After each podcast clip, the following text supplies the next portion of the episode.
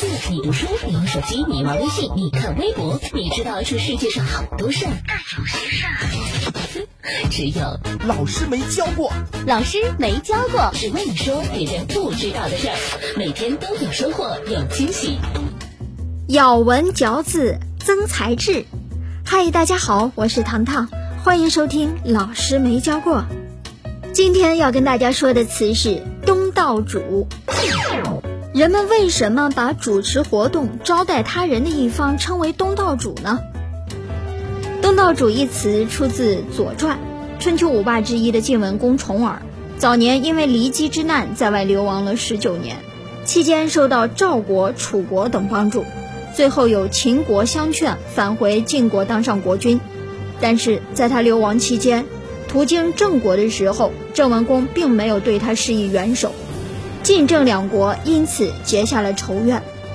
鲁僖公三十年的时候，晋国联合秦国一起攻打郑国，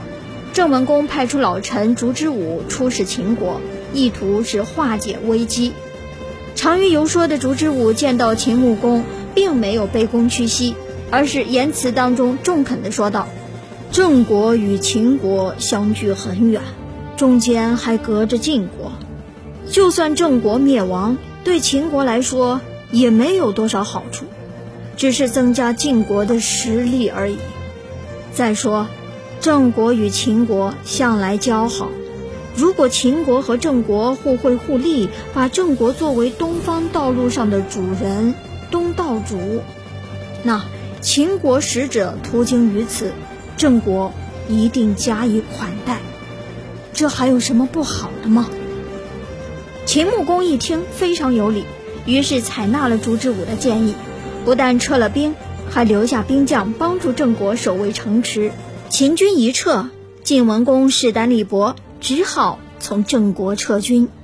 烛之武原话里有东道主之语，郑国也因此成了最早的东道主。在古代，方位的排列非常讲究，根据五行学说，天子坐北朝南，以北为尊，东西两个方向相比较而言，东为上，因此在一些宴会等场所当中，主人通常坐在东面，因而东道主又有主人的意思。